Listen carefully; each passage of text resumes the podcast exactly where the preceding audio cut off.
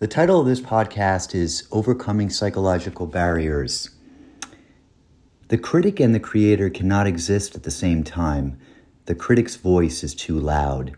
That's a quote from my acting instructor, James Brill. We can be our own worst enemy when it comes to doubting and second guessing ourselves. We're afraid that we're dull and uninteresting and that we have nothing special to contribute. This theme gets repeated over and over again with actors we fear that we are not enough and need constant reassurance that the stage is our rightful place. Even when we are ready to take the bold step of allowing our voices to be heard, another psychological barrier rears its ugly head the fear of what to do with that newfound attention once we've earned it. We underestimate ourselves. It may stem from an incident earlier in your life that undermined your confidence because you had to put yourself out there and in doing so failed. Was it a harsh comment from a teacher? Humiliation in front of friends? It shattered your confidence at a time when you were most impressionable and most vulnerable. Worse yet, although you might not realize it, it may still be holding you back today from pursuing your dreams. Metaphorically speaking, we've erected these walls around our fragile egos as a way to keep out some menacing creature lurking outside that's waiting to devour us whole. I analogize it to the big bad wolf. Like a turtle recoiling into its shell to protect itself from a predator, we put up these psychic veils to protect ourselves from emotional pain. And what do I mean by emotional pain?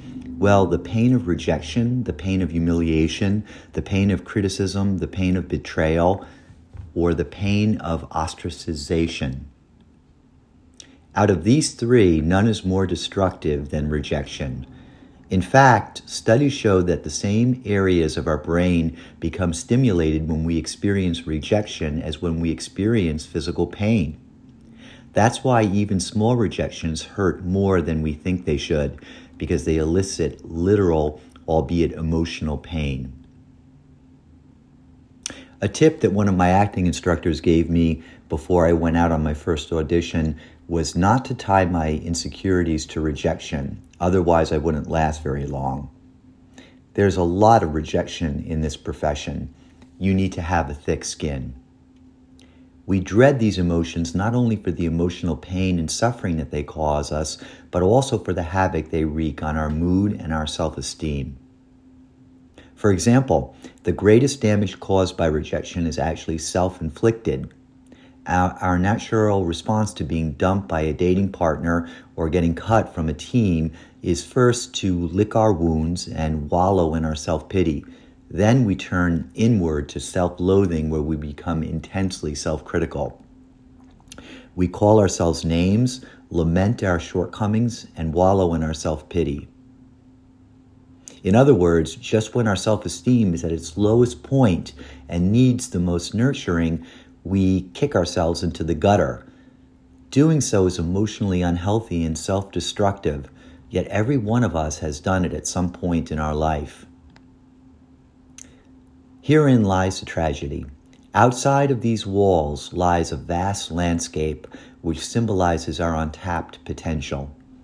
Sadly, many of us will spend our entire lives stuck inside this cocoon without ever venturing out and living up to our full potential because of the security that it seemingly provides. But that's the trick or operative word, seemingly. As the great Gerry Spence warns, it is more dangerous for us to live within those walls than to live free, for the risk of living in this chicken house is that we may never have lived at all.